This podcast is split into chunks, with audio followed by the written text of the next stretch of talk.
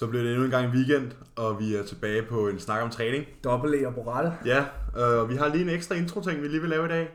Ja. Vi den på 3. 3, 2, 1. Oha. I kender lyden. Ja, det er selvfølgelig Unibrew. Mm. Royal Unibrew Pepsi Max. Pepsi Max. Den, er, Øhm, den trofaste. Det er ikke ja. hindbær. Det var ikke en ramme hindbær, desværre. Nej, det, det har jeg har vi desværre købt en podcast-ramme, så vi kan lave rigtig ASMR. Ja. Øh, og lave den lækre klikkelyd flere gange. Skal vi sige, den siger klik. Vi har, vi har tre til hver stunde, så øh, der er jo mulighed for, at man kan lave et hver 20 minutter. Ja. ja, hvis de bliver lige så lange, som de plejer. Ja. Øh, hvad skal vi snakke om i dag? Jamen, øh, vi skal jo lige øh, catch up. Det har været en... Øh, Og jeg tænker, vi vil give folk en lille taster på, hvad der kommer til at ske efter. Fordi vi har jo nok noget, som i dag kan være meget kontrakt. jamen, vi har nogle forskellige ting. Hold da.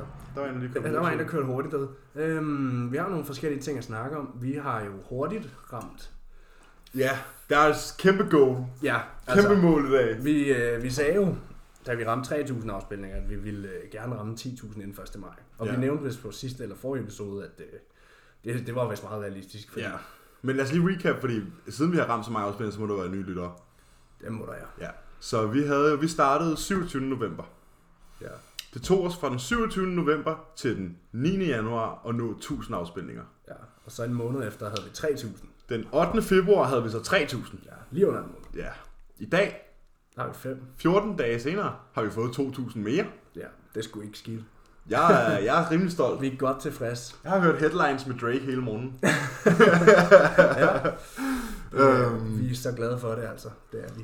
Øh, og hvis nogen kan høre, at jeg er lidt, øh, lidt, lidt nede i dag, så øh, Er du kørt på dobbelt i stemmeniveau i dag? ja. Den er lidt rolig. Ja, jeg har været... Øh, ja.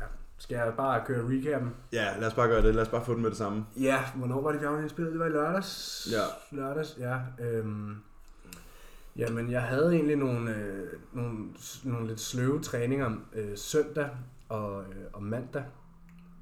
Og sløv i vores forstand er jo, andre ville jo tage det som en meget god øh, træning, når man, jeg havde bare ikke nogen rigtig progress i de to træninger. Det var en, en push session og en pull session. Øhm, jeg ligesom, der var ikke nogen progress, der var heller ikke nogen tilbagegang. Det var det, var det samme som sidst. Øhm, du ved, jeg maintained min løft, og syv uger ude, der er det vel også forventeligt, at man ikke, der var, så- der var altså otte uger ude, der er det vel forventeligt, at man ikke øh, kan blive ved med at blive stærkere, blive stærkere, blive stærkere.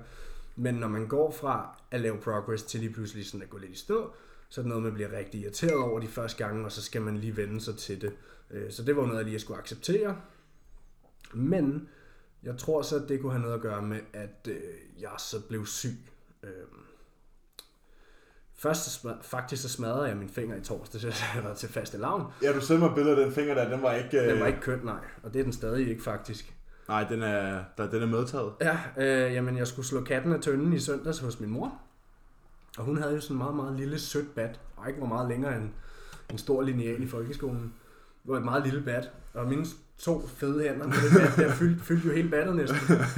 Og så får jeg jo så min finger i klemme mellem battet og tønden i de her tonser på den her tønde, for jeg skulle kraftet med at have kronen, ikke? Og man jo måske også sige, at der var måske lidt ekstra motivation den dag, for Ja, at jeg lige komme af med nogle ting. Jeg havde, jeg havde lidt aggression, jeg skulle af med at smadre til den tønde, og så var det jo min finger, jeg smadrede i stedet, ikke? Jo. Så det, den var udfordret, øh, men det var, ikke, det var ikke noget, der påvirkede min træning.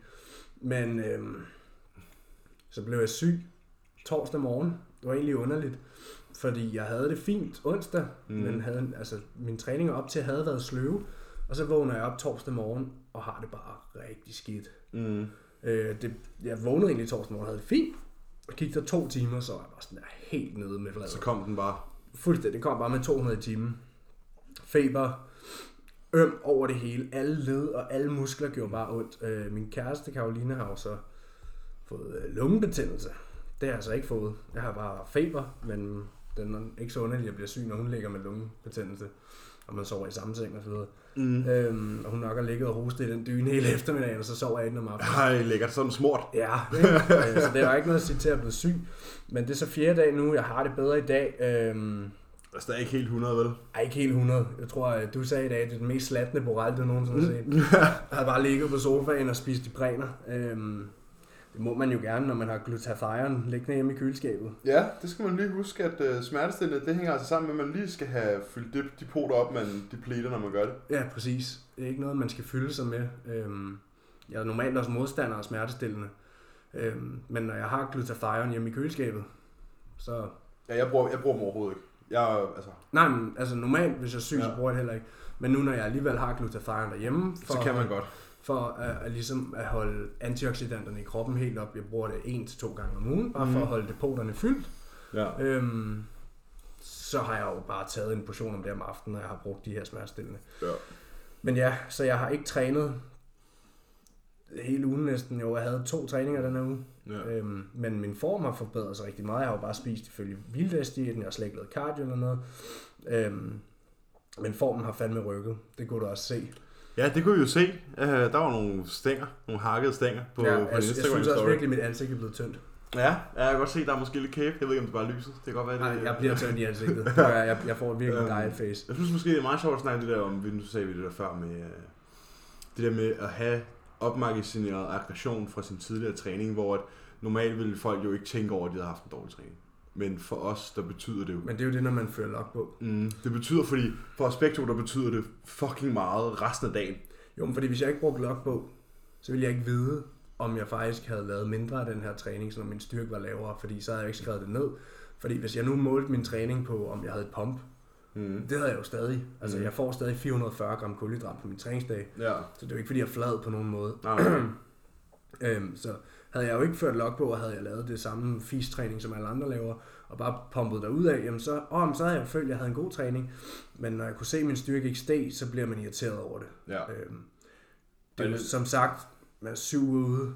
Man kan heller ikke forvente at blive stærkere hele vejen igennem. Men du skal heller ikke blive sværere. Øh, Nej, man skal jo prøve at vedligeholde sig bedst muligt. Vi har jo Ja. tidligere sagt, for eksempel, hvis du i starten af din prep kan tage 10 gentagelser med en vægt, og du til sidst kan lave 7-8 med den, du er ikke blevet sværere. Du er bare flad. Du, mm. du har ikke det samme energi tilgængeligt i kroppen. Nej, altså, du har ikke de samme glykogendepoter tilgængelige.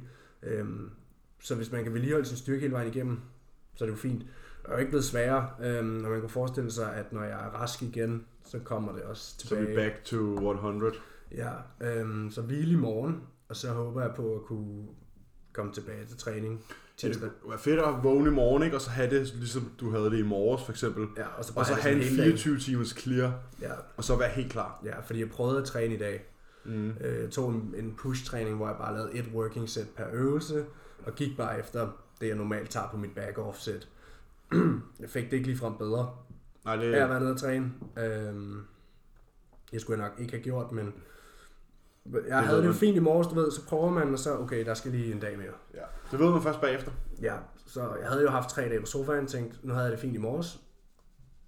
Det havde jeg så ikke alligevel, fandt jeg ud af, når jeg var oppe og træne, men så er det testet, og så Ja. tager vi en hviledag igen i morgen, og så, øh, så forhåbentlig tirsdag kan jeg is tilbage øh, Ja. i det, ikke? Måske have en, en halve, Ja, halv volumen Det vil så være igen. mindre volumen igen, det vil det så også være torsdag, for der er Ja. det ben, ikke? Så en hel rotation med lavere volumen, Ja. og så, så i gang igen. Og så er en hviledag, og så i gang igen, ikke? Ja. Så det er planen, men jeg har smidt øh, 1,6 kilo den her uge, så laveste vægt den her uge var 93,3. Oh, uh. Og det kan ses. Altså, der er ikke meget tilbage nu at smide. Nej, du ser ud som du gjorde i sommer. Ja, jeg er faktisk ligner, end jeg var i sommer. Øhm, Og der var du været 89? 89. 88, 89, ja. Så det er 4 kilo tungere, men ligner, ikke? Mm, Det er meget det er tilfredsstillende. godt lide. det er meget tilfredsstillende. Ja. Ja. Øhm, der er selvfølgelig let at smide øh, bag på ryggen og, og lige omkring navlen. Mm. Det så her. Det forsvinder Og lidt også. på benene. Men det, altså, Ja. vi har syv uger, ikke? Jo. Det er Syv uger igen, ikke? syv uger igen, og jeg har lavet... Øh, vi har jo stadig cardio på hånden, kan man sige. De sidste, de sidste to uger har jeg jo lavet cardio to eller tre gange, tror jeg. Ja. Så det, er- der er sgu mange værktøjer i kassen til at blive senklar. Der er mange ting, der kan manipuleres med. Ja, og masser af mad stadig. Jeg har jo faktisk ja. i går regnet jeg lige min øh, mad ud, så vi kunne øh, nævne det her på, på podcasten. Jeg får nu på træningsdag 3700 kalorier, deriblandt 440 gram kulhydrat. Det er jo en god portion mad. Mm. Hviledag er så lidt lavere, med øh, får jeg øh, 2500 kalorier. Jeg kan ikke lige huske makroerne. Nej, nej. Men hviledagen er jo så et stykke lavere, det tillader jo, at vi kan have et højere øh, Indtag på træningsdag. træningsdag. Ja. Ja. Ja, det er jo... Øh, det var det. Ja, så smidt god vægt. Jeg har fået, man kan jo sige, man kan sige, hviler du, når du er syg? Ikke rigtigt. Det kan Nej. godt være, at du ligger hjemme på sofaen og sådan noget, du ikke, altså, og musklerne selvfølgelig hviler, øh, men din krop hviler jo ikke. Du, Nej. Øh, Du kæmper stadig med noget inden, indendørs. ja, kroppen har nok at se til, ikke? Mm. når man har feber og det ene og det andet. Og der har det jo faktisk været rigtig fedt. Jeg har haft min Aura-ring og ligesom kunne følge med i, når man vågner op og se faktisk på Din nogle data. de, altså sådan, konkrete data. Hvad var min kropstemperatur i nat? Hvordan var min resting heart rate og sådan noget? Der kunne jeg jo tydeligt se, den dag det var værst, ikke? Oh, jo. Normalt ligger min resting heart rate, jeg tror min gennemsnitlige resting heart rate om natten er 49. Mm. Den dag jeg var allermest syg, der var den 63. Ja. Så det hænger jo sammen, ikke? Jo, jo, det gør jeg selvfølgelig. Det Og hænger jo sammen. Det er jo sådan et signal. og, og min gennemsnitlige kropstemperatur var 1,1 grad højere end den normale, ikke? Ja. Over baseline. Så, Så det, det, har det- det jo sjovt at kunne se, og så i nat gik min ring desværre ud, men det kunne være fedt i, i morgen tidligere at vågne op og kigge på mine data, og så se, at, øh, at øh, HRV og resting heart rate er tilbage til normalen, øh, samt min kropstemperatur. Det kunne være fedt. Ja, så ved man, at man er klar igen. Ja, Ved at være det i hvert fald. ja. det var ikke et ideelt scenarie, syv uger ud at være syg, men du blev også syg sidst. Ja, jeg havde du- inf- influenza fire ude. Ja, og jeg kan også huske, at sidst jeg stillede op for to år siden, der havde jeg også, det var så ikke så lang tid, men jeg tror også, det var en to, tre, fire dage, hvor jeg lige havde noget feber og sådan. Det har vi næsten haft samtidig så. Ja, Ja, det har passet meget godt. ja det var virkelig Men det er sløjt. også årstiden, ikke? Mm. Jo, jo, det er jo lige det der, det der februar-marts skift. Jamen, jeg tror, at inden for de sidste tre uger har alle på mit arbejde været sygemeldt på skiftevis, ikke? Jo, Sådan er det jo. ja. Nå, så er det min tur. Ja. Til mit interessante recap for ugen, der er gået. Ja, hvad er der sket? Øh, der skal ikke ske så meget. Øh, jeg har faktisk, øh, mine træninger er stadigvæk øh, 10 ud af 10. Altså virkelig sådan, det er virkelig nogle gode, øh, Session. det er virkelig nogle gode træninger i øjeblikket. Sådan, der, der bliver virkelig, citron, den bliver presset. Um, og det er fandme en fornøjelse, sådan, at efter jeg har haft den der periode, hvor tingene ikke har været, som de skulle være, på grund af, at der har været så mange, hvad kan man sige, personlige ting. Ja, der har været, tankerne har været et andet sted. Ja, præcis. Så øh, er det rigtig rart at komme tilbage til, til rutinen, og bare komme tilbage, og så når du er oppe i centret, så er du i centret. Ja, det der, Altså- med, det der med at være i zonen. Ja, præcis. At tage høretelefonerne på og skyklapper for øjnene, og så bare Ja. ja. derudad. Præcis. Svaret det der, jeg hører telefonen på, flyfunktion, download playlist, og så bare fuld drøn Bare derudad. tons, mand. Ja. Og der bliver rykket, øh, der bliver rykket nogle gode vægte, og der bliver, der bliver smidt nogle flere vægt på og sådan noget, og det er jo faktisk, øh, man kan jo sige, Du går og recomper lidt. jeg går og recomper helt vildt meget, fordi jeg vejer stadigvæk 104, det har jeg gjort i 3-4 uger nu. Um, og jeg svinger, jeg kan kigge på min, øh, min vægt, min vægt-app i morges, jeg noterer min vægt hver dag, for at holde øje med udsving og Happy tendens. scale. Jeg bruger Happy Scale, ja, for dem, der ikke ved Det, det. det, det, er en app, der Ja. basically, du vejer dig hver dag, skriver det ind. og og så laver så- den grafer. Ja, den laver grafer, og den viser dig sådan din, dit gennemsnit, Ja. u, altså sådan, hvor meget du taber eller tager på med Ja. sådan i Og gennemsnit. det var igen det, vi snakker om med tendenser og udsving, ikke? så man ved, hvor man er henne. Ja. Øh, Og min happy scale, den har på det sidste måned, har den, jeg hiver den lige frem en gang her, den har øh, siden, lad os se her, logbog hedder det. Det er sjovt, den bruger også ordet logbog. Mm. Mit gennemsnitsvægt har ligget på øh, et sted mellem 230,2 pund og 230,00 i morges de sidste 21 dage. ja, det er meget stabilt Det er, det er, hvad hedder det, det er 80 gram, min kropsvægt har svinget med i tre uger. i tre uger. Det er meget stabilt. Så ved du, du ligger på dit ligevægtsindtag. så Og hvad er dit ligevægtsindtag. ligevægtsindtag, Emil? Ja, nu har vi igen nye lytter, så den kan vi måske også lige recap på. Jeg får lige nu øh, 6.000 kalorier på en træningsdag, 4500 på min hviledag, fordelt på Seks måltider. Og en intra.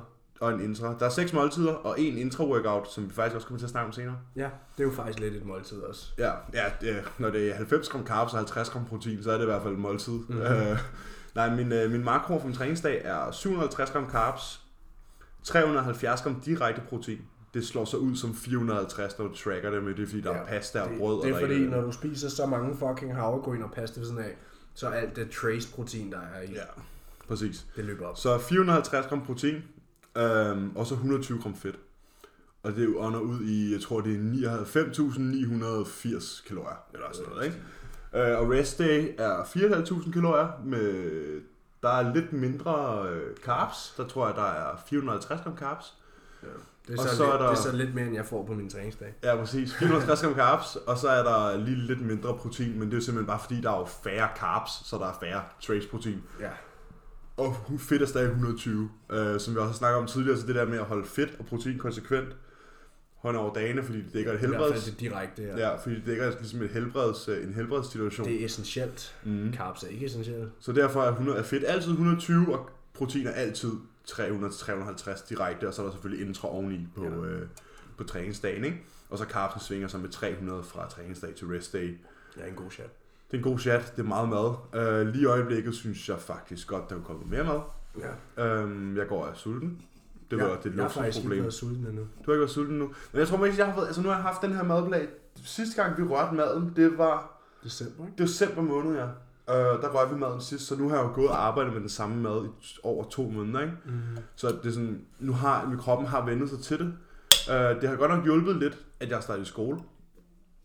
Um, fordi så bevæger jeg mig meget mindre. Jeg går lige pludselig, nu går jeg jo lige pludselig øh, 6-7.000 skridt om dagen, i stedet for, hvad hedder det, 12, 14, ja. 15-16.000 skridt om dagen, ikke? Har det kunne mærkes på fordøjelsen så? Ikke, ikke synderligt, øh, fordi mit væskeindtag er stadig tårnhøjt. Øh, og når jeg så endelig bevæger mig, for eksempel ned i centret, så er tingene så også så tilpas intense, at, øh, at, ligesom, at min bevægelse kommer ind der. ja. Og man kan jo sige, at de færre skridt i løbet af dagen, det tillader mig jo så bare at være bedre restitueret til mine træninger, som gør, at jeg kan ligesom give mig mere. Ja. Fordi jeg ikke har tæsket rundt øh, og smidt varer op, for eksempel, hele dagen. ja. Um, og udover det, så ja, ja, en fin uge. Uh, jeg ved ikke, om jeg har så meget at rapportere. Jeg var ude, øh, jeg var ude i går i Copenhagen Gym. Ja, Jeg har haft en, en drøn, drøn god weekend. ude at træne Øh, med havenæsen. jeg var ude at træne med Sebastian Alsø i går. Det var noget, vi fandt ud af, da vi optog podcast sidst, og det tror jeg er noget, vi kommer til at gøre fremadrettet. Ja. Fordi det er sgu egentlig meget hyggeligt, og jeg ved sgu ikke rigtigt, altså jeg synes, det er meget rart at komme væk fra Fitness World. Ja, Øhm, det er jo et fedt gym derude. det er et fedt gym ude i Copenhagen Gym. Jeg synes klart, det er be- besøg værd. Uh, hvis man ikke kan lide tram, så kan man tage høretelefoner på. Ja, Men hvis man godt kan lide godt udstyr, så synes jeg i hvert fald, det er besøget værd. Ikke? mangler bare lige en adductor, ikke? Og det mangler en addoktor, men uh, det kan man jo nok forhandle sig til. Um, jamen, jeg var ude at træne med Sebastian i går. Det var en rygtræning. har de egentlig en dipmaskine? Det har de, ja. De har en dipmaskine. Vigtigt. Ja, det glæder jeg mig til. Den skal jeg også lige have leget lidt med. Ja. Øhm, jeg var ude med Sebastian i går, og det var en fornøjelse. Vi havde, vi havde sgu meget grineren, og vi fik kørt nogle ting igennem, og der blev svedt, og der blev larmet lidt og sådan noget. Alle de ting, man ikke må i Fitness World. Så øh, det var jo rart til en, til en forandring, og det er nok noget, der kommer til at ske igen, som jeg sagde. Øh, fordi det er måske meget rart, når man er i Fitness World, og ligesom kunne tage ud, og så være sammen med, eller træne sammen med nogen, som Lidt mere kan trække, ikke? kan trække en op Ja. øh, i stedet for at man nogle gange i Fitness World måske ikke bliver trukket så meget op, men måske hjælper mere andre med at trække op. Og det er selvfølgelig ikke, jeg siger det selvfølgelig ikke for at lyde arrogant og sådan noget, men Nej, nej, Men det er måske der bare en at man realitet, skal, ikke? Nogle gange skal man møde nogen, der er bedre end en selv, ikke? mm, at være et Det miljø, er jo helt klart en motivationsfaktor. ja, være et miljø, hvor at, at man ikke er, hvad kan man sige, en af de store drenge, Ja, men være et miljø, hvor man sådan der er ham der, den nye, ja. hvor at man, ligesom, man har noget, man skal bevise over for alle de der gamle drenge der, ikke? Og, og der er mange andre atleter, så man ved, der er mange, der træner med samme intensitet som en selv. Ja, det ved jeg så ikke, om de gør. Men øh, der er mange, der træner med, med samme, formål. tilgang. tilgang. Samme, samme formål. Ja, samme formål. Det der med at blive bedre, og være bedre, og være bedre, og være bedre Atleter atleter, ikke? kontra lifestyle. Ikke? Ja, kontra Gen Pop, ikke? Ja. Øhm, selvfølgelig er Fitness World et fantastisk sted. Jamen, jeg det skal ikke være det. Du træner fit. Du ligger så også, du har trænet også i perlen af alle Fitness Worlds. Ja, Fitnessråd Køge. Det er, Det var også fordi, det er et gammelt bodybuilding center. det er et godt center. Mm. Det er det. Øh, det er helt klart den bedste fitnessråd, jeg nogensinde har trænet i. Ja. Der er nogle af de nye, dem med Nautilus udstyret, som er rigtig lækre. Ja, dem har jeg ikke været i nu, men, øh, Nej. men i Køgeområdet, nu ved jeg, jeg har trænet i Karlslund Fitnessråd før. øh, det er sgu ikke noget at råbe hurra for. Hvis man, skulle, hvis man er fra Karlslund, så vil jeg helt klart anbefale, Hundi eller at man enten tager turen til håndværkerbyen, Hundi Eller kø. eller Køge. Fordi så langt er der sgu ikke. Tak for Da jeg boede i Karlslund, tog jeg sgu også toget til Ølby for at træne. Ja, ja, præcis. Altså, Øhm, det er 12 minutter i tog. Ja. Så det, øh, hvad kan man sige, der, er ikke, der sker ikke så meget her. Jeg tror, at Jordan, han, øh, som, som sagt tidligere, så venter vi lidt på sådan en uh, all systems go på tre grønne, øh, tre grønne blinkende lys, og så, øh, så vi holder lige kropsvægten nok en to-tre uger endnu, og så, øh, så ser vi, hvad der kommer til at ske. Så, så begynder jagten mod øh, oktober. Så begynder jagten mod prep. Ja, vi er jo 34 uger ude nu. Ja, I dag er faktisk, Det vil jo, i dag er vi 34 uger ude. det vil være prep mod prep. Prep Ja. før prep hedder det. Ja, prep til, det bliver, vi pusher, ikke? Ja. Pusher kropsvægten op. Det bliver meget lækkert. The final push. Ja, det bliver fedt. Det glæder mig til. Det Ja. bliver tungt. Ja. Øh, og Skal, der skal sgu noget mad til. Ja, som vi snakker om sidst, som ligger 6.000 nu og skal til 8-10 kilo på, ikke? Ja, nu må vi se, hvad det bliver til. Mm. Ja, vi offrer selvfølgelig Du ikke... har jo øhm, forbedret din, din, din vægt nu. Ja Altså, hvis vægt man er kan ligge- forbedret nu. Hvis man kan ligge på den samme kropsvægt og blive stærkere, som vi har snakket om før, off-season prioriteten er jo bare gym performance. Ja, præcis. Ja, gym performance og kropsvægt, ikke? Jo, De to jo, at man, men at man over tid tager kropsvægten op, og det har du jo også gjort, fordi det er jo kun nogle få måneder siden, at du ramte din milepæl, som var 104. Ja, og Den den er en her... meget pænere 104 nu. Ja, altså det er jo en 104 med, hvad kan man sige, separerede obliques og blod over benene. Ja, Og præcis. tydelige anmærkninger i ballerne. Ja. Så det er jo en 104, som man måske godt kan, som man godt kan være stolt af, ikke? Ja. Uh, og så må vi jo se, hvordan de der 110-112 kommer til at se ud. ja, Ja. det vil tiden vise. Ja, det, kom, det finder vi ud af inden for næste halvår. Ja, Vi, vi havde jo lige besøg, inden vi pottede i dag. det havde vi ja, af vores øh, leverandør, der Vores- skal, Distributor. der skal lave vores tøj, og, øhm, og han havde nogle forskellige modeller med, Mm-hmm. og vi har valgt øhm, den model, trøjerne skal være i. Ja, og vi prøvede den på. Og da vi begge to prøvede den på, så var vi sådan her, Yes. det her det er det rigtige. Mm. Det her det er fuldstændig det rigtige fedt. Det er fuldstændig det rigtige materiale. Alting var bare i orden. Ja, så det glæder vi os rigtig meget til at få sat i gang. Mm. Jeg tror, der går en uge, før vi har det færdige produkt. Ja, vi skulle gerne have produktet i næste uge. Ja. Uh, vi kan måske lige sige, hvad der er. Der er 10 small og 4 medium, 7 large, 7 extra large og 7 double XL. Ja, og det vil være i Øh. sort og oliv, olivengrøn. Ja, præcis. Og det er jo selvfølgelig alt sammen lavet i sådan, hvad kan man sige, kind of muscle fit. Ja. Så det sidder godt, men ikke sidder. Det er ikke Under Armour compression tøj, Nej, det er det ikke. men det sidder, så man kan se, at der er nogle Det er, som, det er som, når I køber træningstøj fra andre steder. Ja. Altså, Øh, men jeg vil bare lige sige, at hvis man gerne vil have en rigtig, rigtig gerne vil have en t-shirt, så skal man skrive, fordi at vi har allerede reserveret en 15 stykker af dem. ja. Og der er kun 35. Og når der ikke er flere, så er der ikke flere. Og så laver vi nogle flere. Så laver vi nogle flere, men i første omgang, når der ikke er Ja. flere, så er der ikke flere. Ja, vi kunne godt tænke os på sigt at have et fedt tøjmærke, men nu skal vi lige se, hvordan efterspørgselen ligger og sådan noget. Ja, præcis. Jamen, skal vi, øh, skal vi hoppe til emnet. Ja, hvad skal vi snakke om i dag? Vi skal snakke om, øh, hvornår at du, eller hvorfor du ikke skal have cheat meals og refeeds, når du er 14 uger ude for newcomers i Herning. Ja, vi skal snakke om skal snakke om cheat meals slash refeed slash off-plan meals, og vi skal både snakke Hvornår de kan bruges, hvordan de skal bruges, hvordan vi bruger dem. og hvordan vi bruger dem. Ja, både off-season og on-season, hvis man skal sige det. Både prep og off-season Ja. setting, ikke? Så lad os starte med, med den mindst vigtige. Lad os starte med off-season. ja. Så vi har i en off-season setting, der får man jo meget mad. Det skulle man i hvert fald helst. Mm, Hvis jeg ser nogen i off-season skrive, at de får et refeed, så forestiller jeg mig nogen, der sidder med et fyldt glas og hælder vand oven i det. Nu løber bare ud over bordet. Det løber ud over bordet. Mm. Fordi du har glykogenlager. Ikke? Hvis de er fyldt, hvis, de, hvis dine muskler er fyldt med glykogen, så kan de ikke tage mere ind. Og Så hvis alt- du har ikke kalorieoverskud, så er de fyldt med glykogen. Ja. Og det glykogen, du så ekstra hælder oveni, når du går ud og spiser øh, 100 stykker sushi og øh, pomfritter og går hjem og slutter af med en is. Der er kun et sted, det går hen. Ja. Og det er det glykogen, det går direkte i fedtcellerne. Ja, præcis. Fordi Fordi du kan ikke holde mere. Du kan ikke, du, du bæret flyder over. Ja. Du, du kan kun, tanken er fyldt, Mm. så, Så hvor vil du så putte det hen? det, spilder over. Det er altså, hvis du står og fylder, hvis du står og fylder bilen op, og der mangler at blive fyldt 20 liter på, hvad hælder du? Så bare en bagsæde? Ja, det er på bagsædet, Ikke på bagsæden, ned i sæderne med det. Mm. Det bliver hældt i reservetank, kroppens reservetanke, som er din fedtlager. Ja.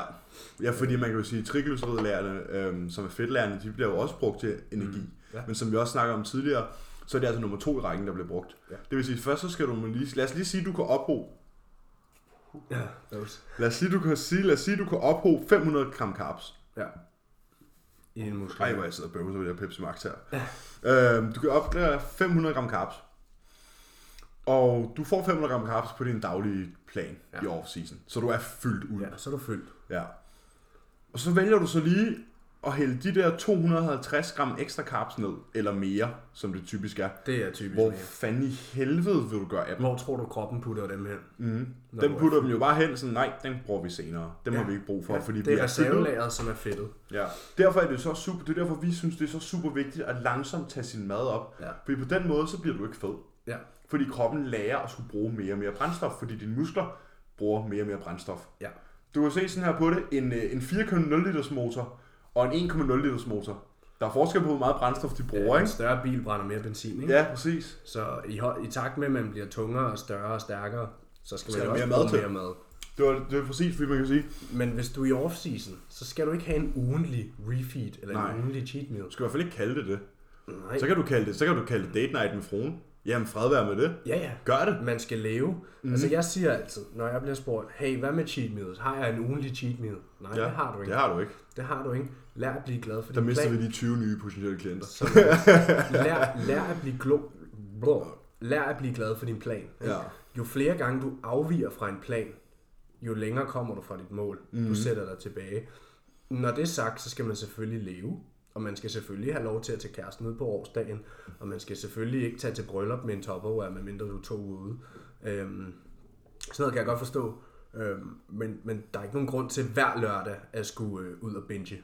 Treat yourself. Ja, nej, så er du bare svag. Jeg kan godt forstå, at åh, fredag aften, så tager man lige et glas rødvin, eller... Ja, ja, fred være med det. Der er forskel på at leve, men så det her med, jeg skal cheat i dag, og så starter dagen med en plade Marabou, Ja. og så en Og på vej kebab til skole, frokost, ja, og på så- vej, på vej ind på skole går du lige 7-Eleven, og, ja, lige en donut, og, ja, og det fucker og så en op. deep pan til aften, og så en Ben Jerry, inden du går i seng, ikke? Ja, Og så vågner du op næste dag og har taget to kilo på. og så skal du i hvert fald på toilettet, når du vågner. Øh, Ja, måske medmindre du får stoppet.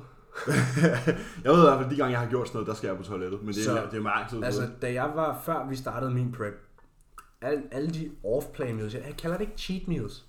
Jeg kalder det off-plan meals, fordi mm. det der med cheat meals, sådan at du snyder dig selv. Ja, Og de meals, jeg havde, følte jeg ikke, jeg snød mig selv.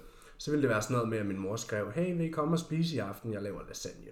ja, Fred være med det, ikke? Så i stedet Jo. for at spise det sædvanlige øh, kylling, ris, pasta, whatever, så spiser jeg lasagne. ja. Ikke? Du Og ved, sådan er spiser en fornuftig portion, ja. Og det er det. Så er det et off-plan meal. Jeg har ikke overdrevet eller noget som helst. Jeg har spist et måltid, der mm. ikke var på min plan. ja. Og man kan sige, Off-plan meal. vi har 42 måltider om ugen. Ja, så hvis et af dem er mors hjemmelavet mad, så går det nok. Ja, det er 2,5 procent. Præcis. Præcis, ikke? Øhm, men når det kommer til prep, Ja. Så, og det er jo det her, der er lidt kontroversielt, fordi alle er jo fandme 6 og 7 uger ude nu, ikke? Ja. Og jeg har det sådan lidt, jeg synes det her, det er elefanten i rummet, ikke? Fordi jeg er snart ved at være lidt forstyrret over, hvordan folk hver lørdag tror, at de skal lægge foodporn op på deres side, og tro, at de kommer på tættere på deres mål. åh, jeg har fået lov at spise det her i dag. Mm. Mm. tillykke med det. Ej, det værste, jeg ser næsten, det er sådan der, åh, jeg har fået lov at spise 50 gram havregryn med i dag. Okay, hvad gør det for dig? 25 gram kaffes. Jo, men hvad gør det for dig? Det eneste, det gør for dig, det er, at det putter dig et mindre kalorieunderskud vil for sige- den dag. Du taber dig mindre. Ja, Ja. det, det sætter dig bagud. ja. Og nu sidder der en her på den anden side af mikrofonen, bag mikrofonen, en lytter, som sidder og tænker, Jamen, hvad nu det der med, at, øh, at, at, at refeeds øger forbrændingen?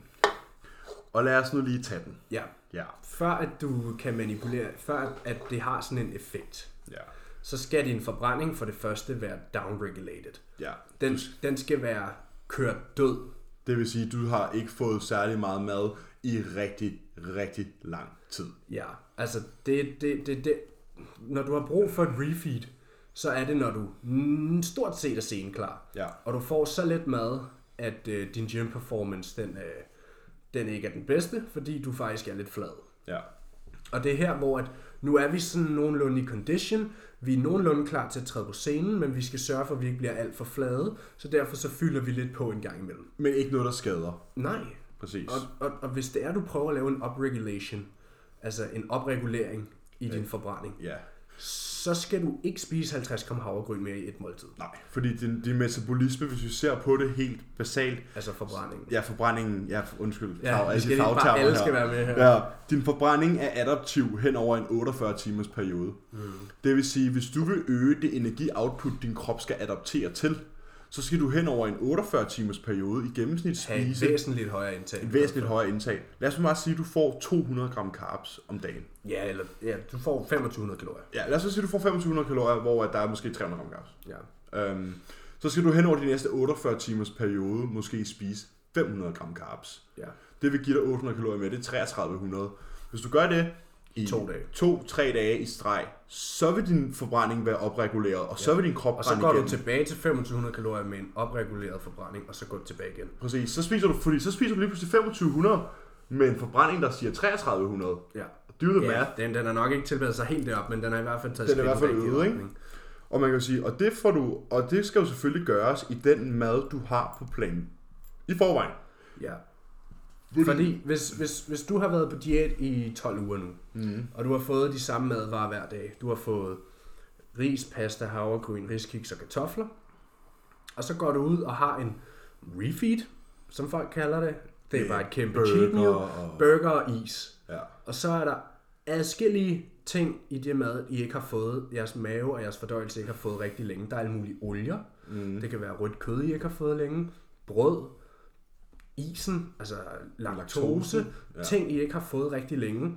Og det bang, det smider I lige ned på én gang. Ja. Og rigtig mange får det skidt dårligt efter mm. sådan en gang. Og det er jo klart. Ja, det er, u- Det, det er ting, altså det, det, det er ligesom, nu har, du, nu har du været på prep, lad os sige, du har været på prep i 16 uger, nu skal du carb op. Hvorfor skal du lige pludselig til at spise alle mulige ting, du ikke har spist før? Mm. Brug nu de madvarer, din, din mave og din fordøjelse er vant til. Fordi dit fordøjelsessystem er nemlig også adaptivt. Ja. Ligesom alt andet i vores krop. I ved godt, adaption og, adap- altså, og det der med at være adaptiv, det er vores yndlingsting Ja. her på podcastet. De fleste ved jo godt, at det er efter cheat meal, de prutter allermest, ikke? Jo, Det er, det er jo ikke normalt. Det er jo ikke meningen. nej nej. Hvorimod, at hvis du så sagde, okay, de næste to dage, så spiser vi lige de her 300 gram carbs mere, og de kommer fra de ting, vi får forvejen. Så du får flere riskiks, du får fl- mere pasta, og du får mere ris, Ja. ja. ris eller Ja, man kan, jo smide, kartofler. man kan måske smide 100 gram ris mere ind tre gange om Ja, dagen i tre dage. Så har du fået 210 gram carbs mere om dagen Ja. i tre dage fra en madkilde, som for det første er nemt fordøjelig, og som du har arbejdet med i forvejen. Ja. Og, Så det forstyrrer ikke fordøjelsen på nogen måde. og, og på den måde kan du fylde dine glykogendepoter op, og du kan stimulere din, øh, din manglende forbrænding. Og jeg kan love jer for, at hvis I kan få 300 gram ris mere om dagen, rå vægt, i 3-4 dage, Så kan I mærke det. så kan I æde med mærke det og se det. Hvis, Og- I er, hvis I har fortjent det, det vil Mhm. sige, hvis der er brug for det, hvis I er flade, fordi hvis du, hvis du er i en off-season, og du er fyldt hele tiden, Ja. så vil den der sushi-aften ikke gøre noget for dig dagen efter, fordi du er fyldt i forvejen. Det er, Ja. det er kun mentalt, det er placebo. Du bliver bare væsket. Det er rent placebo. Ja. Øhm, men hvornår skal man have et refeed i prep? Fordi ifølge os, så har du ikke, hvis du, stad, hvis du er det, der minder om fed, hvis du ikke er i Jeg nærheden... tror ikke engang, jeg ikke engang vil sige fed. Jeg vil bare Nå, sige, hvis du hvis- ikke er hakket. Ja, præcis. Hvis du, hvis du ikke er det, der minder om hakket. Hvis, hvis, hvis dit maveskin ikke er tæt på at være som bagsiden af din hånd, Mm. Ja. så skal du ikke have et refeed. Nej, så er du stadig fed. Så skal du spise mindre på Ja. daglig basis, og du Ja. skal lave mere cardio. Jeg tror måske også bare, det er fordi folk, de, sådan, at de tænker ikke over, hvad de kunne få i stedet for et refeed. Nej. Det er fordi, hvis du nu kigger på et refeed, lad os bare sige en klassisk refeed, lad os nu bare gøre det i, i noget, der går op i 7. Det er meget nemmere, fordi så kan vi også snakke om dage bagefter. Ja. Lad os nu bare sige, at refeed går op i, at du får 2800 kalorier på det refeed. Ja. Så har du virkelig snasket den. 2800 kalorier, det er måske øh, en Ben Jerry's og en pizza. Ja. Og det, og det ser jeg på Instagram de Ja. her uger, Ja. at det spiser folk Ja. på en lørdag eller en Det er fredag. skrækkeligt. Det er 2800 kalorier. Og jeg er fred med det, det smager sikkert fint. Smager ikke så godt som at vinde. Tænk over det. øhm, men det er 2800 kalorier. Okay, fint nok. Så dividerer vi lige 2800 med 7. Det er 400 kalorier. Det vil sige, hvis du alligevel taber dig den uge, hvor du har fået 2800 kalorier i dit refeed, hvilket du nok gør, fordi ellers er din plan fucking lort, Ja. øhm, så kunne du faktisk have fået 400 kalorier mere om, Om dagen. dagen i få det syv dage og fået det fucking samme resultat. Du var ikke blevet væsket, du har ikke fået dårlig mave, din blodsukker var ikke stukket fuldstændig af. Du har fået 100 gram carbs mere om dagen, hver dag, end du kan få en pizza, en Ben Jerry's fredag aften. Så kan man sige, åh, men det er det sygeste pump og sådan noget dagen efter. Ja, ja, men prøv at forestille dig, hvordan din træningsperformance er, hvis du får 100 gram carbs mere om dagen hver dag Hver dag, ja. kontra at du får det der bump i kalorier om lørdagen. Så er, din, så er din søndagstræning og måske din mandagstræning er lidt bedre. Men her der snakker vi altså om, at din træning fra mandag til mandag kunne være bedre. Men jeg tror også, problemet, problemet i det der ligger i, at folk ser det som en belønning, og det er sådan lidt, det her med den ugenlige refeed, det er sådan her, det, det, det skaber en fucking spiseforstyrrelse. Mm. Fordi de går og sulter hele ugen, og det eneste, de ser frem til, det er pizza lørdag aften. Ja, og Eller så bliver sushi. alt andet nederen. Ja, så de går og hader deres liv hele ugen. Og så, ej, nu må jeg spise sushi, nu må jeg spise sushi. Så, Så det bliver spiser de 10 det, og så har de det dårligt, og så er det slut, og så, hvad nu? Ja. Og så er der en uge igen. Og det er sådan en rigtig dårlig, spiseforstyrrende åh, tilgang, i stedet for bare at være glad for sin plan og få mere mad hver dag. Mm. Fordi man kan sige, hvis du har mulighed for at få mere mad hver dag, så har du måske også mulighed for at få nogle madvarer, som er lidt mere tiltalende. Ja. Så kan du få kombinationer, der måske er lidt mere tiltalende. Nu får jeg jo for eksempel de der bagelburgere. Ja, det er et froderen. Det, er- der er 250 gram oksekød og to bagels. Det er samlet af det 1200 kalorier.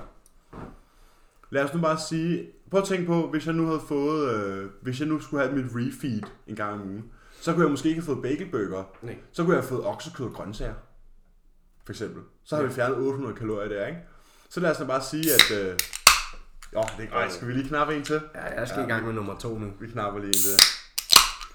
Som jeg var ved at sige, så kunne man jo for eksempel i en situation, hvor at man øh, får sine refeeds, have oksekød og grøntsager. Okay, men så prøver vi lige at vente den om. Hvad, øh, hvad kunne man ellers have haft, hvis der ikke havde refeedet? Så kunne man så have de her to bagels. Ja. Hvad gør det nemmere at være på prep og have burger to-tre gange om ugen, som jeg har? Eller have 2400 kaloriers refeed en gang om ugen, som du ikke kan fordøje, som du får det dårligt af? Ja. Jeg kender godt mit eget svar. Jamen, det gør jeg også. Altså, det er... Det er jo sjovt sådan, nok også på den måde, vi gør det på. jeg synes altid, man skal prioritere mere mad i løbet af ugen, end du skal prioritere at snaske den. Ja. Man kan sige, hvis, du, hvis det er sådan, at okay, du har virkelig tabt dig hurtigt nu, som om sådan, okay, nu tager kroppen fart. Du har smidt, for eksempel, jeg har smidt 1,6 kilo den her uge. Mm. Og man siger, der er jo ikke meget at tage af her til sidst. Nej, nej. Så man siger, så kunne vi jo sige, okay, jeg skal ud og spise noget mad, fylde op igen. Ja. Men jeg er jo ikke flad. Nej. Så i stedet for, Du er ikke flad, og du er ikke helt færdig med at kotte endnu. nej, og så i stedet, jeg er jo, jeg er jo stadig fedt at smide. Mm. Jeg synes jo ikke, jeg er shredded endnu. Nej, nej, overhovedet Jo, ikke. jeg er lean. Jo, det er. Jeg er lean, ja, men jeg er jo, når målet er sceneklar, så er jeg jo stadig i, gen, I genpop-øjen, der er du shredded. Ja, ja. Men i forhold til det, jeg gerne vil bringe på scenen, så er jeg jo stadig fed. Ja, præcis. Så jeg skal jo ikke have et refeed. Nej, I stedet for, så laver vi cardio. Nej. Ja, det er rigtigt. Du har droppet cardio. Det er en måde at gøre det på. Ja. Og jeg vil sgu da hellere slippe for at lave cardio hver dag, end at gå ud og spise en burger.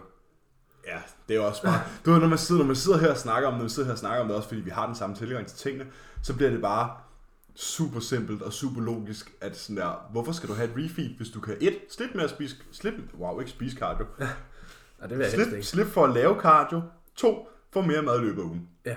Jeg kan ikke Hvorfor vil du så have en burger? Ja, yes. Ja, ja, det der var sådan, den, det, mist, den skaber mister bare, den det, skaber, fuldstændig, det, mand. skaber, det skaber bare en spiseforstyrrelse. Mm. Og i stedet for kunne man jo inkorporere, givet du har haft en god off-season og har bygget dine kalorier op i off-season, og du ikke at spiser fuglefrø på diæt, Mm. hvis du har et rimeligt antal kalorier at lege med i din prep, så kan du jo også lave nogle ret frodrende måltider. Ja, Du kunne jo for eksempel lave sådan en, en burger. Ja. Med, det, det behøver ikke være, det kan jo være en burgerbolle nede fra Netto, sådan en standard en, der mm. tror jeg måske, der er der 40, er 40 gram carbs. i. Ja. Øh, og så en gang oksekød, ikke? Mm. Og så smør den med noget øh, let et eller andet. ja, Så icebergsalat, rødløg. sukkerfri ketchup. Ja, Bum. sådan noget kan man jo gøre. Det vil jo tage dine cravings. Fuldstændig. Eller, eller lave en god gang havregrød, du ved, med lidt mørk chokolade og Ja. nogle bær og sådan noget. Altså, Gør, gør maden lækker, i stedet for, at det er kolde ris og, og kylling. Og asparges og torsk. Ja, Ja, det er fucked up. I stedet for at at stimulere de her cravings, hvis man har det, hvis man har det her skæve forhold til mad, Mm. så kan man jo godt tilpasse sin plan til at, at, at give en de tilfredsstillelser. Ja. Men så tror jeg måske også, vi, skulle, vi kunne lede den over på, på den der tilgang med, hvorfor man ikke får cravings. Øh, Ja. Hvor man snakker, hvis vi kunne snakke om, det er jo så igen det her, nu bevæger vi os lidt over i vores, øh, vores robotmentalitet igen. Jo, men sådan Det er her med at være følelsesmæssigt afkoblet fra sin kærlighed til mad. det lærer man med tiden, vil jeg sige. Ja. Altså, Fordi det, jeg har det sådan, jeg ser slet ikke snask. Nej. Ser det ikke. Og jeg sige, nu er jeg begyndt at se det, men det siger mig ikke noget. Jeg Mm. kig, jeg, altså, jeg var nede og købe en monster i morges, da jeg var ude og gå min morgentur. Ja. Og den betalte jeg op ved bagerdisken. Ja, ja, præcis. Øhm, og der så jeg da selvfølgelig, når der var noget brunsvig og sådan noget. Jo, det så da godt ud, og det duftede godt, men det er ikke fordi, jeg står sådan og, åh, det kunne jeg godt spise, åh, det, det kunne være lækkert og sådan noget. Og Jeg anerkender selvfølgelig, det ser lækkert ud. det ser lækkert ud, Ja, ja. men vil jeg det ikke. Nej, præcis. Jeg har ikke lyst til det. Nej, præcis. præcis. Det var det samme, jeg var ude og købe ind med min far øh, i et italiensk supermarked. Ja. Og de der italienske supermarkeder, de har jo altid sådan nogle lækre Mm. mm. kager og sådan noget. Uh, og der, Alt det gode. ja, der står man og kigger, så står der sådan en 4 eller 5 lag chokolade Otello lavkage. Ja, og den, man kan bare se, okay, der er i hvert fald Der er tryk på. 1500 kalorier sådan der. Ja. Det er lige før hjertet bare begynder at banke. Man kan mærke, Ja, det er blodbanen. stiger. Man Jeg kan bare på mærke, det er blodbanen, sådan, ja. når jeg står og kigger på den, ikke? Og, og man er bare sådan, jeg, jeg så kigge på min far, så den ser da meget godt ud, så var han sådan, vil du have en? Så nej. Nej. Og jeg er i off-season. Ja. Jeg kunne have spist en og været sådan der, når jeg er hov. Ja. Du, det sker. Agtigt, fordi det ved jeg, at der er fucking 80% af alle de andre, der i off-season, der gør 90. 90, 95 måske, ikke? Ja. Men det gjorde jeg ikke, for jeg var sådan lidt, nej, ved du hvad, jeg skal have pasta, grøntsager og hytteost og kylling om 45 minutter. Så øh, skal vi ikke bare lige få købt det her? Vi skal købe ind, og så smutter vi hjem og spiser. Ja. Fordi det gavner ikke mig. Nej. Og, og man kan sige, du skal jo aldrig... Det er jo ikke, så, så kan man sige, at det handler om at leve og sådan noget. Nå, jo jo, men hvis du bliver tilfredsstillet af, hvis det, alt, hele dit liv handler om, hvad du putter i munden, Ja. hvem er det så, der er kedelig? Ja. Altså, fordi det er sådan, hvis du, hvis du går så meget op i, hvad du putter i munden, så mangler du måske bare indhold andre steder i dit liv, som gør dit liv interessant. Ja. For, for os, der er mad jo bare et værktøj. Ja. Det handler jo ikke skid om, hvordan det smager. Men det er måske også, hvor, hvor vigtig ens mål er for en, ikke? Fordi hvis du er mere gen pop, Ja. general population, lifestyle, whatever vi skal kalde mm-hmm. det. Jeg kan godt forstå, at, at, at man lige spiser et stykke mormors æblekage, eller, Ja, ja, bestemt. eller whatever. Det gør det vil jeg jo også også. gøre i off-season. Ja, ja, præcis. Men i prep, der, er altså, der slukker man bare. Ja. Altså, der, fjern de der følelser fra mad, og det kan du ikke, hvis du hver uge sætter dig op efter at skulle have en fucking refeed. Nej, fordi så er du så Eller følelsesmæssigt cheat meal, som det jo er. Ja, du er så følelsesmæssigt tiltro til det der slam, som du har sat op på det her pedestal. Det er jo faktisk sådan en mental health snak, vi har lige nu. Ja. Øh, du har sat dig så meget op på det her med det her måltid, som du har på den her pedestal, der gør, at alt andet føles nederen. ja. Du har alt andet føles nederen. Det er ligesom det der med, hvis man har ønsket sig kun én ting i julegave, og, Og du får alt muligt andet, så sidder du og kigger på alle de andre gaver, som måske er fede nok, hvis du kigger på dem bagefter, Men du anerkender det ikke. men du anerkender dem ikke, fordi det var ikke det, du havde tænkt dig. Nej. Men hvis du nu bare fjerner det der pedestal, som egentlig ikke gavner din målsætning, Ja. og så ser på, okay, hvad kan jeg få ud af de syv andre dage på ugen? Hvilken måde kan jeg lave mest mulig progression med de ting, jeg har til rådighed lige nu, uden at skulle ødelægge, som jeg sagde, fordøjelsen, blodsukker, maven, alting den lørdag aften, så vil du få meget mere ud af dit mål. Ja. Men man burde også... Jo, jo, jo bedre udgangspunkt du starter en prep, Mm. jo mindre fed du er, du starter en prep, og jo længere ude du starter en prep, Ja. jo hurtigere kan du være i god form. Mm. Så hvis du er i rigtig, rigtig god form 4-5 uger ude, og begynder der at have refeeds, altså hvor du faktisk har brug for dem, Mm. så vil du også have det sjovere på vej ind, end at du 5 uger ude faktisk er halvfed og mega travlt, fordi så har ja. du sgu ikke brug for en fucking refeed. Nej, og hvis du får det alligevel, Og det handler også om, hvor stærk man er mentalt. Mm. Fordi jeg vil sige, det er bedre, det er bedre at give en kontrolleret refeed til en, der måske ikke er så stærk mentalt, og sige, hør her, i, i morgen må du skulle spise tre krydderboller ekstra. Mm. Og vide, det er måske ikke noget, der gavner hende, men til gengæld går hun ikke ud og binger på søndag, og ikke fortæller dig om det. og ikke fortæller hende om det. Ikke? Mm. Så det kommer også an på, øh, hvor stærk man er. Og der er Hvor det godt jo... kender du dine klienter, hvor godt kender du dig selv? Ja, og der er det jo sådan, at ifølge mig, øhm, hvis man er som vedkommende, jeg lige snakker om, det var bare en hypotetisk, det var ikke nogen bestemt, Eksempel. det var bare et eksempel. Hvis man har det sådan, så skal du finde en anden sport. Ja.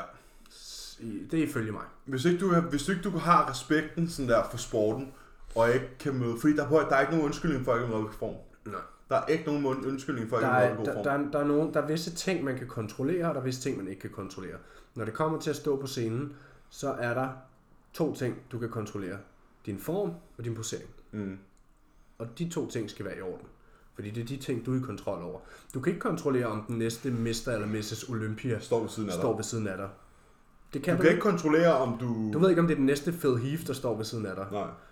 Men det kan du ikke kontrollere, så det kan du ikke gøre noget ved. Men du kan fandme kontrollere, om du har cheatet på din diæt, om du har øget dine poseringer. Du kan altid kontrollere. Ja, de variabler, du kan kontrollere, det er, hvad kan man sige, effort. Ja.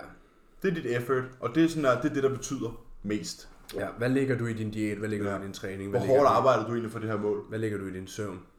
Mm.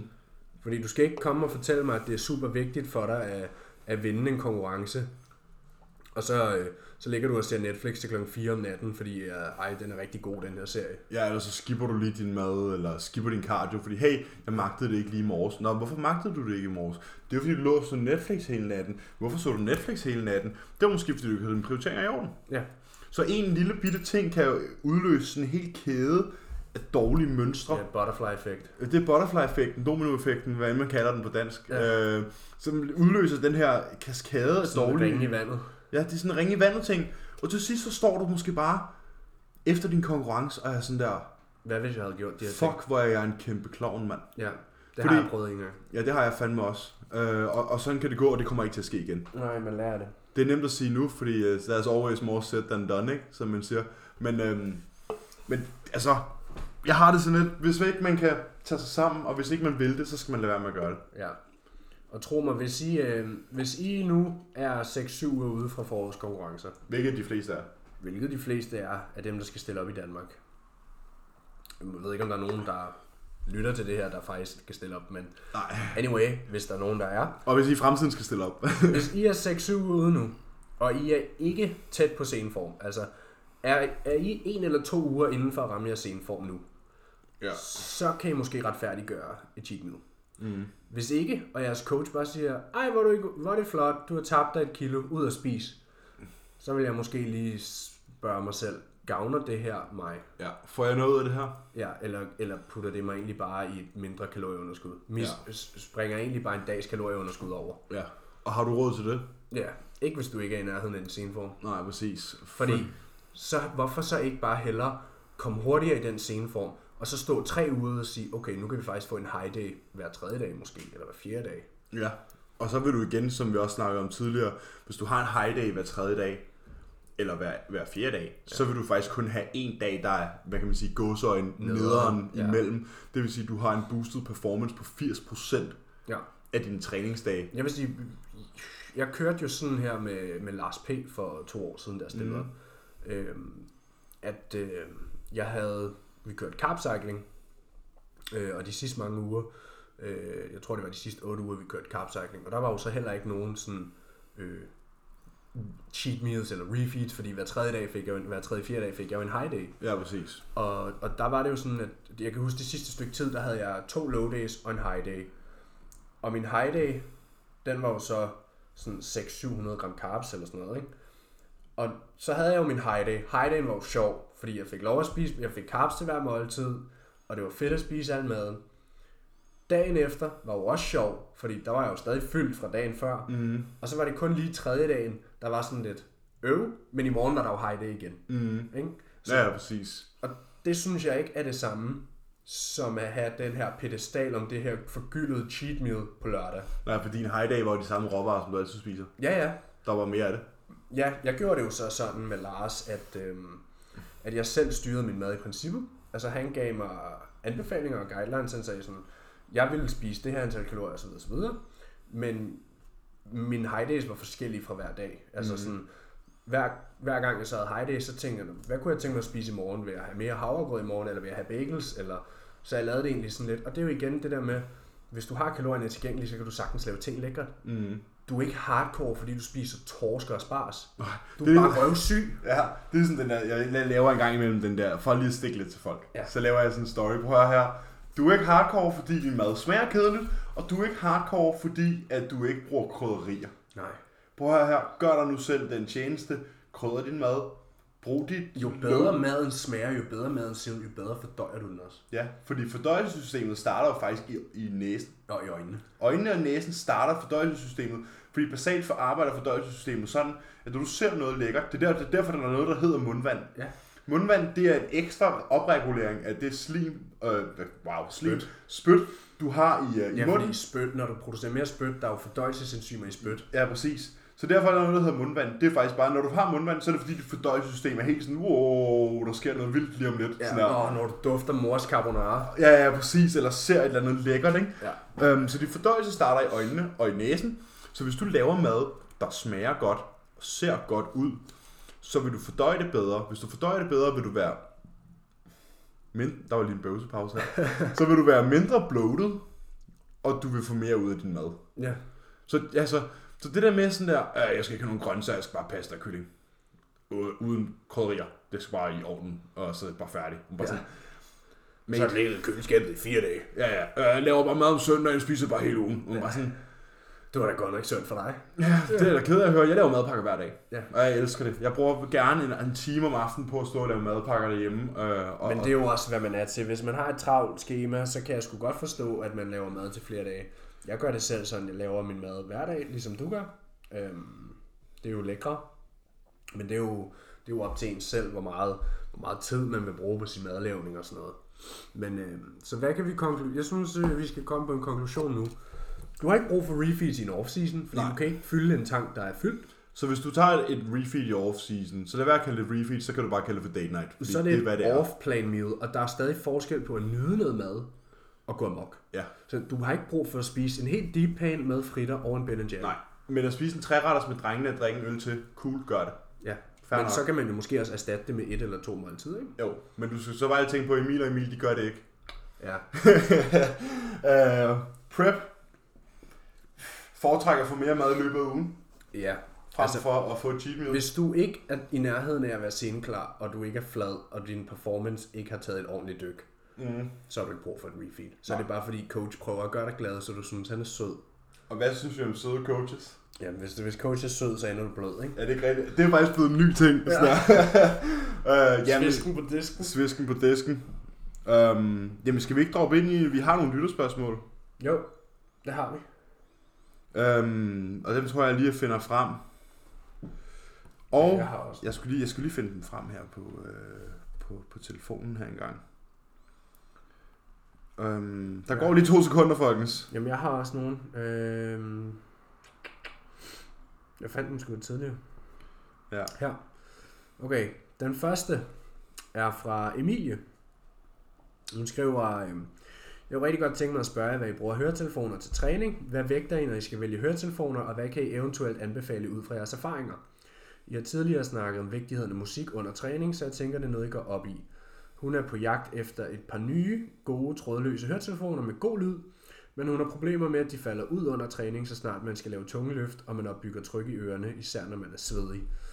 Ja. Øhm, ja, jeg ved, at øh, det der med at falde ud af ørerne, det oplever jeg altid, når jeg har nogen, der er in-ear. For eksempel AirPods. Mm, Jeg bruger ikke in-ear. Jeg Nej. skal have on-ear eller over-ear. ja. Øh, ja. Overhead. Jamen det hedder øh, Overhead. in-ear, det er sådan noget som AirPods, ikke? De Ja. ja. sidder inde i øret. Så har du on-ear, det er dem, jeg har, de sidder sådan på øret. Og så Ja. har du over-ear, det er dem, der overlapper hele Ligesom øret. min... Ligesom dine, ja. Ja. Øhm, Jeg må sige bare snakke om, hvad bruger du? Jamen lige nu har jeg on-ear. Jeg Ja. foretrækker over-ear, som du har, altså hvor de dækker hele øret. Men dem jeg havde, dem flækkede jeg. Øhm, eller de gik i stykker. Og så var jeg nede i butikken. Øhm, og så sagde de, at den model var udgået, men jeg kunne få noget for samme pris, og det var så en over-ear. Dem har jeg så bare nu. Ja. Der er fint lyd i. Øhm, de falder kun ud, når jeg laver noget, hvor jeg ligesom står meget foroverbukket.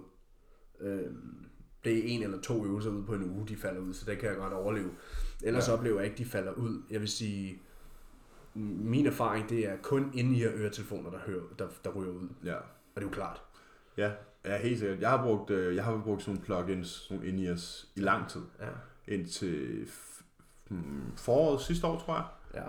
Øh, der skiftede jeg over til, jeg har et par Bose, det er jo en plugger vi lige. Jeg har et par Bose QC352 Bose, ikke? Bose, det ved jeg ikke, det går an på, hvor man er fra. Bose. Øhm, og QC, det er så Quiet Comfort, fordi der er noise cancelling i, ikke? Ja. Og det, øh, det er ikke et headset, jeg kommer til at skille mig af med igen. Det er fuldt... Det er så godt et headset, at selv vores egen podcast lyder godt. Altså, jeg har... Øh, dem, jeg havde, der var over som jeg var rigtig, rigtig glad for, når jeg fik i fødselsdagsgave, det var nogen, der hed OE. Ja. Jeg kendte ikke mærket før det. De var gode. Jeg har også før haft et par Philips, der var rigtig, rigtig gode. Mm. Øhm, dem, jeg har nu, det er JBL, Ja. og lyden er også rigtig fin i dem. Mm. Øh, det er JBL Charge 2, øh, for dem, der er interesseret. Ja. Øhm, ja, de er så on-ear. Jeg foretrækker over-ear. Men Ja. Øh, jeg vil, ja, vores anbefaling, få noget, der ikke sidder inde i øret, men der sidder over øret eller på øret. Ja, og så lige, vær lige klar over, at når I betaler for lyd, så får I, hvad I betaler for. Ja, som regel, ja. Ja. Øh, jeg har givet 2.000 kroner for mine øh, Bose headset, ikke? Ja, jeg tror, mine er 1200 eller sådan Ja. Og man skal altså op, man skal op på den anden side af 1000 kroner, hvis du vil have et, øh, hvad kan man sige, et over-ear headset, som ligesom, øh, Jeg tror, de bedste, jeg har haft i Philips der, der var prisen sådan 1800 eller sådan noget. ja, også, præcis. Men så får du så også bare et, noget lyd, som, som bare spiller, ikke? ja. Altså, det virker bare. De var også lækre. Det var også med noise cancelling. Og så havde den også touch. Den havde sådan på siden af øret Ja. der. Så swipede du op for at skrue op, swipede ned, og så kunne du skrue til siden for at skifte sang, alt sådan noget. Ja, ja, præcis. Alt det lækre der. Mm. Nå, skal vi se, jeg har et, øh, et lytterspørgsmål, der er værd at tage. Øh, Sebastian Juncker har spurgt, øh, hvordan fungerer det basalt med indtag af kulhydrater, imens man træner? Uh. For og imod. Og her bliver der sagt imens, det vil Ja, sige, at vi det snakker sige- om intra-workout. Intra-worker, det vil sige det, du drikker, mens du træner. Du skal ikke spise, mens du træner. Ej. Det, det er, når man ser med folk, der har banan og protein øh, bare med ind og træne. Ja. Ja, nej. Øhm, vi, vi drikker jo begge to en intra-drik, når vi træner. Mm-hmm. øhm, med øh, hurtigt opløselige kulhydrater og øh, hurtigt øh, tilgængelige proteiner, typisk, Ja, nedbrudte proteiner. ja, typisk øh, essentielle aminosyre eller PeptoPro. Ja. Øhm, og meningen med det egentlig, det er, at øh, vi holder blodsukkeret højt, og vi fodrer kroppen med det, den har brug for, Ja, og hvilket tidspunkt er det, vi fodrer kroppen på? Det er det mest sensitive øjeblik, ikke? Jo, og det er jo mens vi træner. Ja, præcis. Så man kan sige, hvorfor skulle man bruge det? Det er jo, det er, jo an, det er ikke anabolsk, det er antikatabolsk. Ja, fordi man, det man, man ligesom, man mitigating mu- muscle protein breakdown, du er sådan der Men det, er jo, men modarbejder. det er jo ERA'en, det er ikke carbsene. Nej, men man kan sige, cocktailen, altså meningen med Ja. intra-workout shaken er jo netop forøge restitution, Ja. modvirke, hvad hedder det, katabolske tilstande, og hvad kan man sige, somewhat ligesom sådan der booste performance i centret, fordi Ja. ja. at de her carbs nemlig er så hurtigt optagende, at du kan give din... Ja, det skal ikke være... øh, det skal ikke være en banan. Nej, Det skal være... Jeg bruger selv... øh, Jeg bruger ikke selv det mest optimale. Der findes forskellige former for pulverkulhydrat, man kan bruge. Mm. Det fineste, du kan få, det er Highly Brain Cyclic Dextrin. det, som jeg bruger. Det Emil bruger. Øh, det er så også dig af prisen. Det er lidt dyrere. Ja, jeg tror, jeg giver 100 kroner kiloet. Ja, præcis. Og jeg bruger druesukker. Mm. Jeg giver typisk 100 kroner for 5 kilo. Ja, øhm, så, øh, men der er mange, der har problemer med druesukker med maven. Hvis de drikker sådan en 30 gram under en halvanden times træning, så øh, Mhm. styrer det deres mave. Min mave har det fint med det. Øh, det er ligesom min mave har det mega fint med proteinpulver. Der er mange, der tit får dårlig mave proteinpulver, hvis de drikker det to gange om dagen. mm. Det gør jeg ikke. Nej, hvis vi, hvis jeg vi, kunne leve på proteinpulver. hvis vi fik ondt i maven af at drikke protein på to gange om dagen, så er vi altså på, på så var vi fucked. så er vi på skideren nu, ja, for at sige så, som det er. Så sad vi ude på toilettet nu. Ja. Øhm, Det kan være, hvis du prøver det i hver akustikken er bedre ude på lokummet. Vi sidder derude. øhm, så jeg bruger selv druesukker. Ja, Man kan jo bruge, hvad er der ellers? Der er sådan noget... der er jo forskellige. Vitago. Der er sådan der, det er der nederste, jeg ser det tit som sådan en rangstige. Det er der nederste, det er der hedder Vaximase. Ja, som er Waxy majs- Base. majsstivelse. Majsstivelse. Ja, den er ikke god. Så kommer dextrose og maltodextrin. Ja, dextrose er højere end maltodextrin. ikke? Ja, maltodextrin er den nederste, anden nederste. Og så kommer dextrosen. Og Emil han har simpelthen fået besøg af ormene i dag. Der Ja. er Snakes on the Plane. Ja, der er blod over. Ja, øh, hvad hedder det? Så har du Vitago. Så har vi Targoen, ikke? Øh, som, er der, som, som jeg i gamle dage synes, åh, det var det fineste. Ja, det var Øh, før, du vidste, der var noget, der Det var lige øh, før, jeg fik, det var før, jeg fik fat i HBCD, som ja, det hedder. Highly Brain Cyclic Dextrin. Som er faktisk et patentet, øh, patentet kulhydrat. Ja, Det, det er er den, trademark. øh, Hvad kan man sige? Hvad gør så øh, HBCD specielt? Og det gør det faktisk, fordi den har den højeste molekylære vægt. Øh, og det gør også, at det er nemmere at fordøje, fordi det er, hvad kan man sige, bedre knust øh, end de andre kulhydrater. Det er også det, du Ja, kan se. Det er lettere optageligt. Ja, det er lettere optageligt, og det Det går går direkte i blodet nærmest. Præcis, og det vil sige, det er også det, du kan se, hvis du tager, for eksempel tager det i en flaske vand, øh, og ryster det, og, og sammenligner det med nogle af de andre, så klumper det ikke på samme måde. Det bliver bare til en klar væske, Ja. og så er det klar til at drikke. Mm. Og du kan ikke, du kan ikke mærke konsistensen. Nu får jeg 90 gram, godt nok fordelt i 2 liter, men du kan ikke mærke, der er ikke nogen konsistens i det. Det er bare, det er bare vand. Ja. Sådan her. Ja. Og det synes jeg helt sikkert er lækkert. Um, så hvad kan man sige? Vi er jo faktisk for træning, eller carbs under træning, Og protein. og protein. Ikke whey, men essentiel aminosyre eller øh, PeptoPro. Ja, og i hvert fald bare være sikker på, at man minimum har nok til at stimulere muskelproteinsyntesen i form af at have i hvert fald 5 gram leucin, ikke?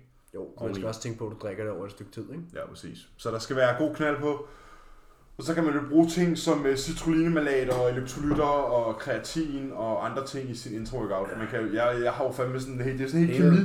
Der var, en, der, der var en, der spurgte mig den anden dag, hvad jeg havde i min shake, så jeg hele laboratoriet. Det er hele laboratoriet, der er i Hele shaken. apoteket nu. Ja, der er fandme mange ting i sådan en intrashake. Jeg tror, jeg har en intrashake på 180 gram eller sådan noget, når jeg ja. Ja. går op i centret. Men man kan jo sige, det er jo også bare fordi, vi nørder det, og godt kan lide, at det er lidt ekstra, ja. Ja. som man siger, ikke? Ja. Um, så ved jeg ikke, der var mere på den. Har du et øh, lyttespørgsmål, vi lige skal tage? Opsummer lige, hvad er meningen med kulhydrat under træning? Kulhydraterne under træning, det er meningen, at du kan forøge din restitution, fordi du feeder musklen imens, at du træner den. Ja. Det øh, hjælper dig med at stimulere muskelproteinsyntese, og det Hvis modarbejder... kombineret med... Hvis kombineret med aminosyre selvfølgelig. Og det modarbejder, hvad hedder det, den her katabolske tilstand, der kan komme, når du har ødelagt musklerne. Ja. Det er faktisk lidt det, det er. Og så kan du også sænke dit stressniveau. Og man vi ved, at sænket stressniveau hjælper med også at kunne trigger den her øh, restitutionsproces, der foregår inde i kroppen. Ja. Så øh, vi siger helt klart for. Ja. Øhm, men det er selvfølgelig også en ting, der kan tages ud, hvis man på diæt. Ja, ja fordi øh, så vil jeg sgu hellere spise, øh, spise flere havregryn og drikke mindre drusukker. Ja, det er præcis. Men man kan jo sige, at, at træning, altså kulhydraterne i træningsvinduet, som vi har snakket om tidligere, er jo vigtige. Ja, Ja. Så jeg vil hellere fjerne carbs fra min morgenmad, for eksempel, end jeg vil fjerne den fra min intro-workout. ja, det kommer an på, hvor langt ned man er, ikke? Og jo, det kommer an på, hvor presset du er, selvfølgelig. Ja. Det kommer selvfølgelig an på, hvor presset du er. Har du øh, flere, du har flere lyst? Ja, jeg havde lige øh, en ekstra. Skal jeg lige finde den frem? Mm, her. Hej drenge, jeg har et spørgsmål. Nu er jeg øh, pige og har tendens til at have det såkaldte dæk, altså den nederste mavedel, håndtagene osv. Udover det har jeg en tendens til at blive meget hurtigt oppustet. Så man får at vide, at pasta, ris osv., alt hvad der hedder carbs, er no-go, når man gerne vil have maven flad.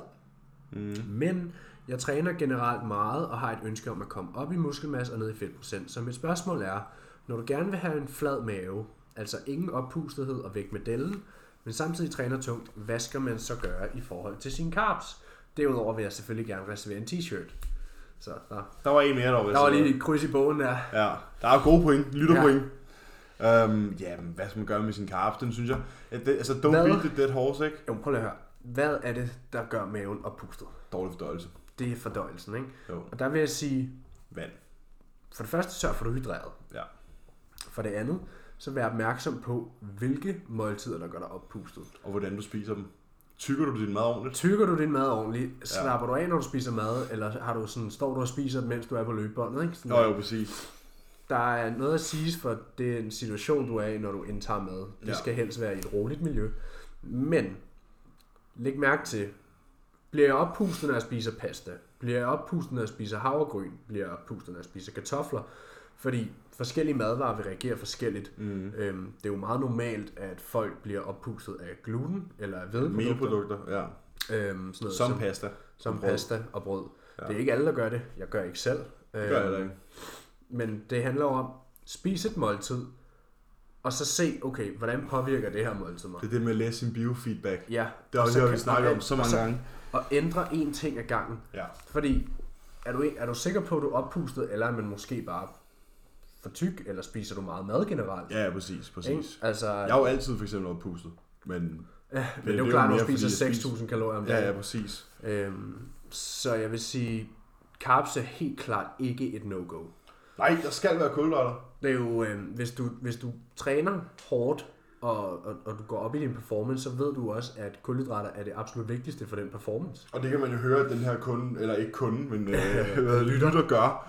Um, fordi, at hun jo, fordi det er en pige, som gerne vil øge sin muskelmasse. Ja, så hun ved skriver, vi, hun går op i sin, skriver og træner tungt. ja, så, så ved vi, hun går op i sin performance. Ja. Så derfor skal hun have sine kulhydrater, ja. I sin, i hvert fald i sit Hun træningsvindue. skal finde ud af, hvad for nogle kulhydrater hendes mave har det godt med. Ja. Der kan man jo prøve alt muligt. Øh, man kan prøve mange forskellige ting. Mm. Øhm, I forhold til det her med at have det her nederste mavedel, den her, det her dæk, så har vi jo før snakket om, man kan ikke punktforbrænde. Nej. Du kan ikke aktivt sige, jeg vil gerne smide fedt her. Hvis det var, hvis det var sådan, så ville jeg have meget nemt ved at komme i sceneform nu. Mm. Fordi så ville jeg jo bare kunne sige, smid lige lidt på baglårene, smid lige lidt på letten. Du ved. Ja, præcis. Men sådan fungerer det jo ikke. Hvis du gerne vil have det fedt væk, så skal du bare ned i fedtprocent. Ja. Og medmindre du er relativt ny til træning, eller du har en virkelig høj fedtprocent, hvis du er sådan midt imellem på muskelmassen og midt imellem på fedtprocenten, sådan meget normal, så er det svært at gøre begge ting samtidig. Ja. Du skal lidt mere ud i ekstremerne, før du kan gøre begge ting samtidig. Gør det ene for at gøre det andet, ikke? Ja, så jeg vil måske sige, kom ned i fedtprocent først, og så skub op. Ja. Ja, det var det, vi har snakket om tidligere. Det der med Ja. minicut. Fordi der er ikke nogen grund til at skubbe op, hvis din body fat ikke er i en, sådan en god position i forvejen. Nej. Så, Så, så, så, hellere, så bliver du bare mere tyk. så hellere cut ned, og så overkompensere, og så blive stærk Ja, lige og præcis. ikke? Så, og man kan sige, hun skal ikke være ked af, at hun har en delle nede på maven. Det har jeg også. Det har Emil også, ja. Især når jeg hip thruster. men, øh, men det er så klart, når der bliver, der bliver hip thrustet. Plus 200 nu jo, så det er ikke så dårligt. Nej. Jeg har fået et fra øh, en af dine klienter. Jeg bare se. Det var han til dig, og ikke til mig. Loyalitet. Det er Rikke, der spørger, Emil, den tatovering, du har på brystet, fik du den inden, eller, inden styrketræning eller efter? Øh, hvornår fik jeg min tatovering på brystet? Det gjorde jeg i 3.G, så det har vel været lige midt i det hele, kan man sige. Ja. Øh, den har jeg sgu altid haft. Den er lidt større nu, end Du har den... jo ikke altid haft Nej, nej, noget jeg, fik jeg, jeg, fik den, jeg fik den 3.G, øh, slutningen af 3.G, og man kan sige, den er lidt større nu, end den var i starten. Den er blevet strukket lidt. strukket lidt. Den er blevet strukket lidt, men øh, den har jeg sgu haft, den har jeg sgu fået, imens jeg trænede. Øh, selvfølgelig ikke trænet lige så seriøst som nu, men jeg var da aktiv medlem i træningscenteret, da jeg fik den. Ja. Så, så det, det er sgu ikke noget at sige til. Altså, jeg har også en på underarmen, den fik jeg, da jeg var 18. Der havde jeg også stadig trænet, så det var sådan... Ja, ja. Altså, der er ikke... Øh, det er sgu ikke noget at sige til det der med tatoveringer og, og, hvad hedder det, og træning. Det er sgu ikke så meget at gøre ved det. Jeg ved, jeg har ikke sgu ikke så meget mere. Jeg har heller ikke flere. Nej. Jamen, så tror jeg, at vi er, vi er done for today. Vi er done for today. Vi rammer næsten også lige en time. Hold da kæft, man. Ja. Det går hurtigt. Tiden går hurtigt, når man hygger sig jo. Det var episode 15. Det var episode 15. Så er der kun fem episoder til næste jubilæum. Er det allerede fem episoder siden, vi havde jubilæum? Ja. Nej, hvor er det sygt. Men øh, jeg tror, vi for i aften rigtig gerne vil sige tak for de 5K. Ja, 5.000 Det er afspilninger, det er, ikke, Kæmpe fornøjelse. det er Altså, ikke tosset. vi er så glade for det. Um, Og som altid, meget gerne del. Vi er så glade for, når den bliver ja. delt. Tag, del, skriv noget sjovt, anbefal den. Send den til din mor, til din præst, til din kammerater. Hvad som helst, man bare... Det er, så fedt, det er så fedt at vågne op om morgenen, og så er der bare to-tre mennesker, der har delt den. Ja, Det, udover når det er ens marker, der gør det. så starter dagen godt. Ja, præcis. Og, og jeg bliver så glad, fordi man får alt den gode feedback og sådan noget. Ja. Den feedback, jeg fik forleden, af, der var jeg over the skies. Var det ham med... Det var ham, den personlige træner, der har arbejdet med vægttabsklienter i 10 år, hvor han skrev, at han har aldrig mødt så fagligt højt niveau, som vi to har. Og, en, og et talent for Og at et formidle talent for at det. formidle det, og det er jo også det, vi ligesom altid prøver. Det her, det, er det her med, hvis du ikke kan forklare det til en 12-årig, så har du ikke forstået det selv. Ja. Uh, så vi prøver altid at forklare tingene så nemt som muligt, og vi er super, super glade og super taknemmelige for alt det feedback, vi får, og vi håber, at I bliver ved med at dele og kommentere og deltage så aktivt, som folk gjort indtil videre. Fordi vi fortsætter i hvert fald med at lave det her. Ja, for satan. Nu begynder det snart at blive rigtig spicy, og vi skal til at lave rigtige prep series. Åh oh, ja. Ja. Ah, ja, det, det nærmer sig. Vi er syv uger ude i dag. ja. Og næste uge, der kan I reservere t-shirts. I kan allerede reservere t-shirts nu. Vi kan reservere dem nu, men ja. øh, vi skulle gerne have dem I næste, næste uge. uge. Ja, og så begynder vi at skyde nogle t-shirts i dag. Ja. Som sagt, så er der 31 til salg. Ah, 30 til salg. Vi to skal have to hver, og så har vi også lovet en til Sebastian Alsø en. Um, så der er 30. De koster 200 kroner. Det koster 200 kroner. De fås fra small op til extra Og large. der, er- man kan hente dem i Køge eller på I Amager. Ja. Ellers så må man øh, give lidt for fragt. Uh, vi, er sgu ikke, uh, vi er ikke så nøjeregnende, så I får, det bliver selvfølgelig bare indkøbspriser, hvad end det koster med den mindste konvolut nede på pakkekiosken. Ja. Det er sgu ikke så meget pis med os. Nej. Um, så uh, sig til, slå til, fyr den af, og så uh, skal vi nok love for, at vi får lavet nogle fede t-shirts. Ja tak. Tak for jer. Så, øh, så ses vi en gang i næste weekend. Det gør vi. Det Så er jeg forhåbentlig blevet rask. Søndag næste uge. Gør det det? Jeg skal arbejde og træne lørdag. Ja. Så det må blive søndag. søndag. Ja. Så vi Så tager ses vi om en uge. Det gør vi. Kan I have det? Kan I have det?